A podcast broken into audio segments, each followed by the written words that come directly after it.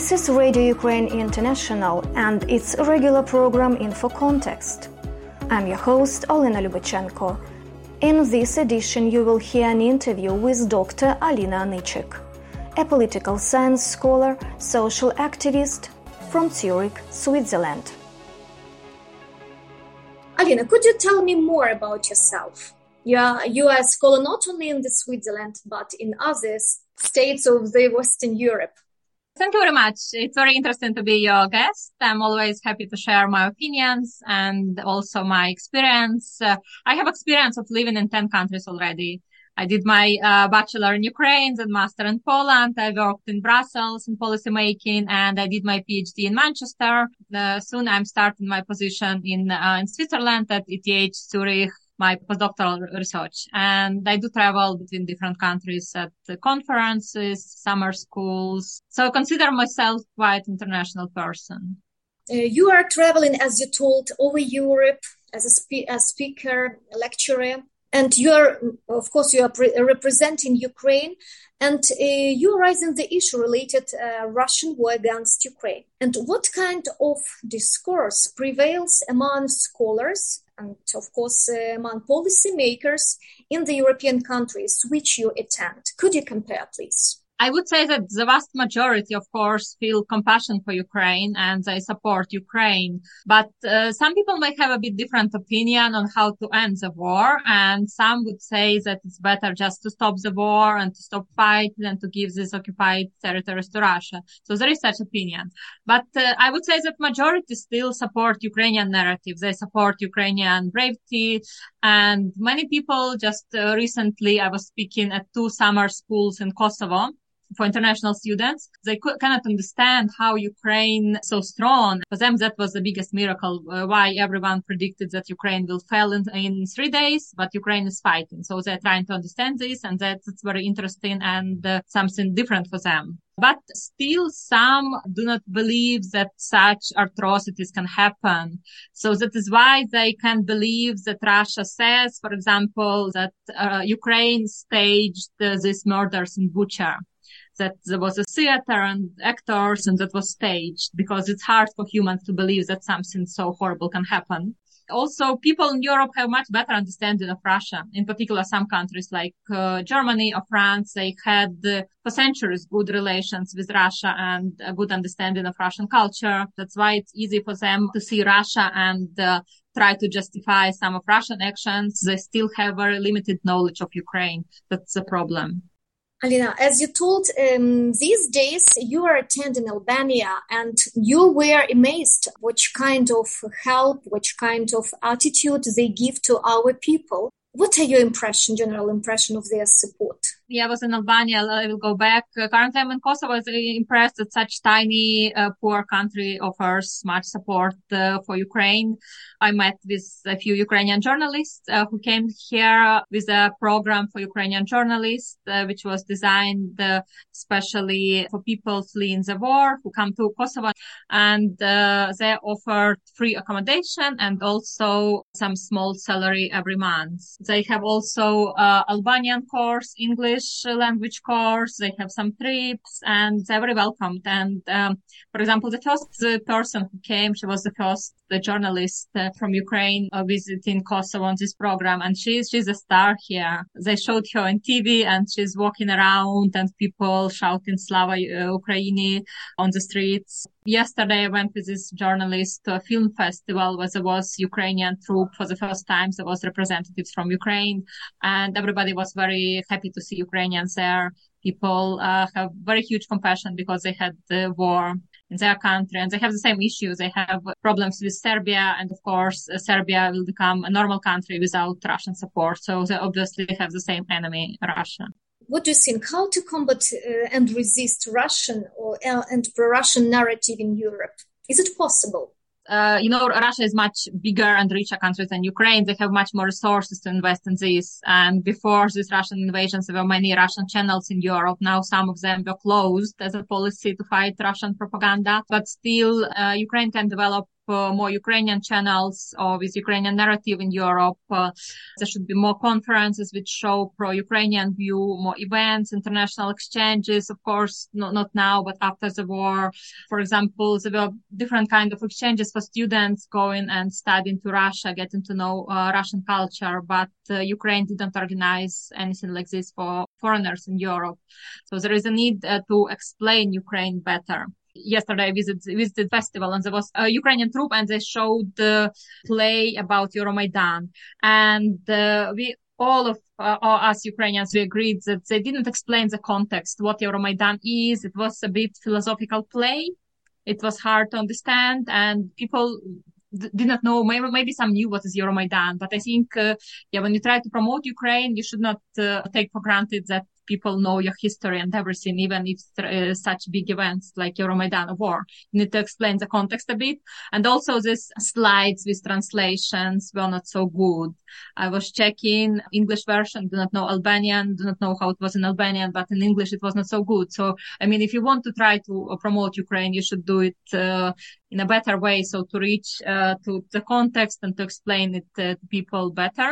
I also noticed, speaking at different events, uh, that uh, Ukrainians should not be over emotional. Uh, I mean, I understand there is war and for many people it's very hard, but I would say we are more emotional than uh, Western Europeans. And uh, for some people, it means that you are unstable. Uh, you can control yourself when you're emotional. And in particular, when you, when you speak about such serious topics like wars, then Russians can use that Ukrainians are crazy and uh, you see they're nationalist, you see they're angry. So we need to be calm and explain our opinion without these big emotions. Sometimes foreigners may express a bit pro-Russian views and sometimes they even do not understand that these views are pro-Russian and Ukrainians should be calm in explaining this. I have one example like words conflict and war for Ukrainians, it's very sensitive, and many Ukrainians would sh- start shouting here in the word conflict. But in, in political science, these words are mostly synonymous in many ways. And uh, people speaking about wars, conflicts in Africa, wars in other parts of Europe, or conflict, even Kosovo, some people say conflict or war. So for people, it's synonymous. So if they say a conflict in Ukraine, they don't mean to offend Ukraine. They don't mean anything bad. I saw many times that Ukrainians started being emotional and shouting that yeah, it's not uh, it's not conflict, it's a war. What are you doing? And uh, in particular, Ukrainian politicians can do this, and it's not helpful because these people are trying to help us. We are dependent on Western help. Uh, it's uh, helpful to be rational and try to explain your point of view. And uh, I also sometimes correct people when they say something the wrong way, but I try to do it in a polite way. So we should promote Ukrainian narrative very uh, rationally, uh, in a calm way, and adapting to foreign audience. That is why it's um, very important for such ambassadors as you to transfer the good position, the correct position. So it's very good that such people as you know the problem, that we should be less emotional and to be more rational. You are listening to Radio Ukraine International and its program Info Context.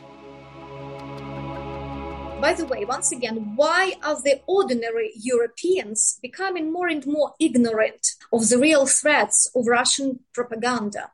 There are many fake fake news uh, in this world, and it's hard for people to understand what is a lie, what is true. Some people do not trust uh, news, and then then they search for alternatives, and sometimes they come to Russian uh, news then. Another thing which is important to remember also for Ukrainians, uh, of course, uh, we have huge war and there's a huge problem for the whole world now and for Europe, but people in other countries, they have some other problems as well.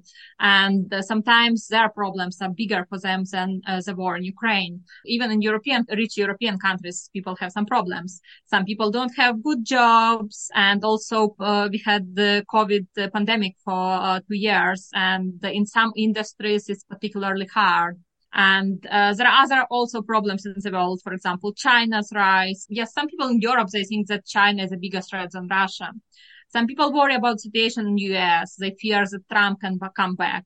And Brexit. Yeah, Brexit is the biggest problem uh, now for everyone in UK. The, before this uh, Russian invasion in Ukraine started and when we had this war since 2014, many people, even my colleagues, PhD students were asking me, so what is going on in Ukraine? Because we don't check it now. Now it's not that important. There are bigger problems like Trump and Brexit.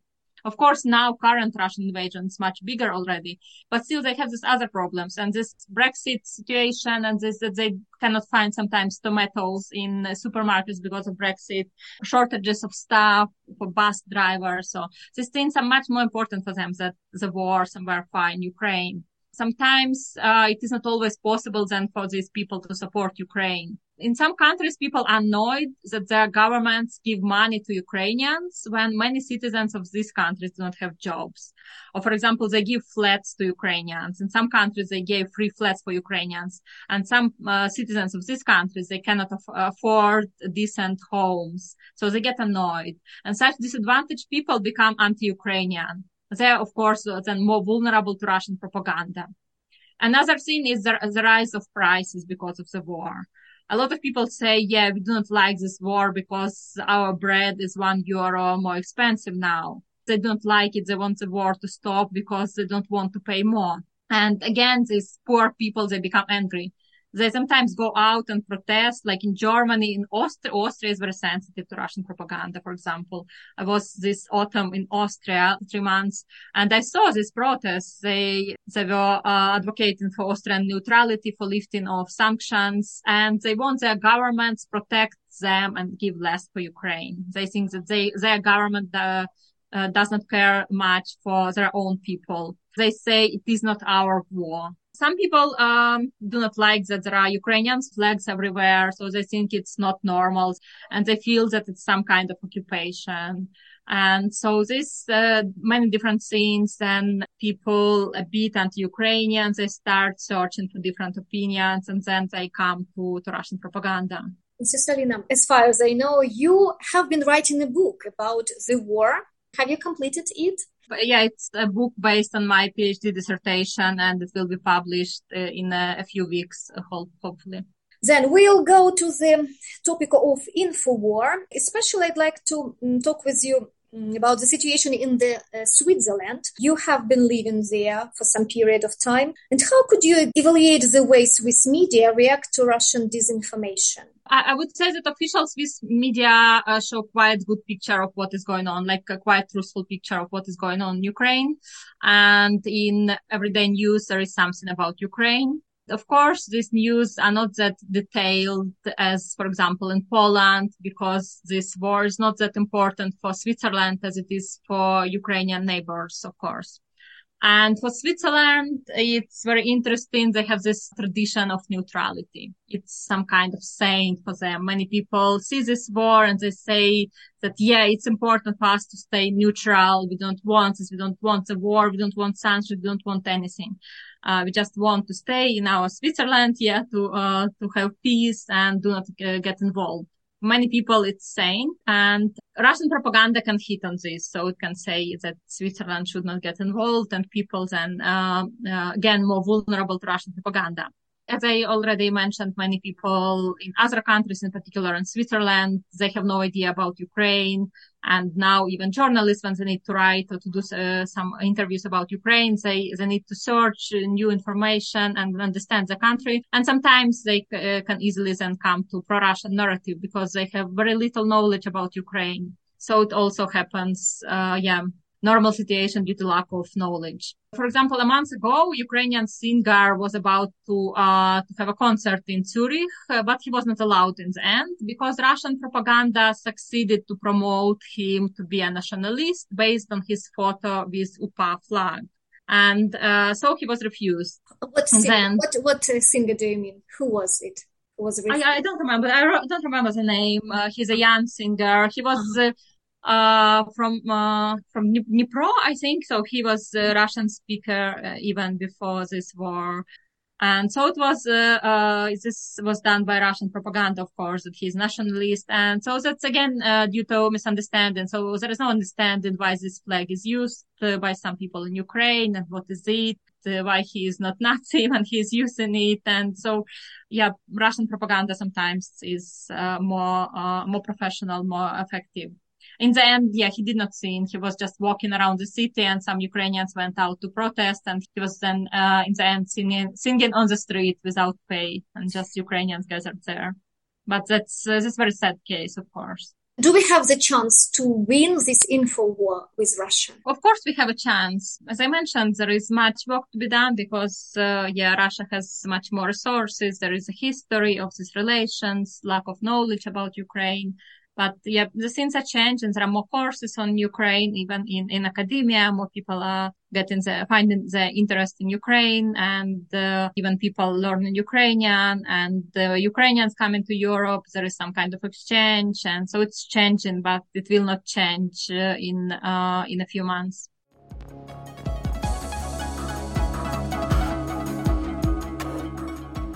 That was an interview with Dr. Alina Nychyk a political science scholar, social activist from Zurich, Switzerland. I wish you all the best and say goodbye till next time.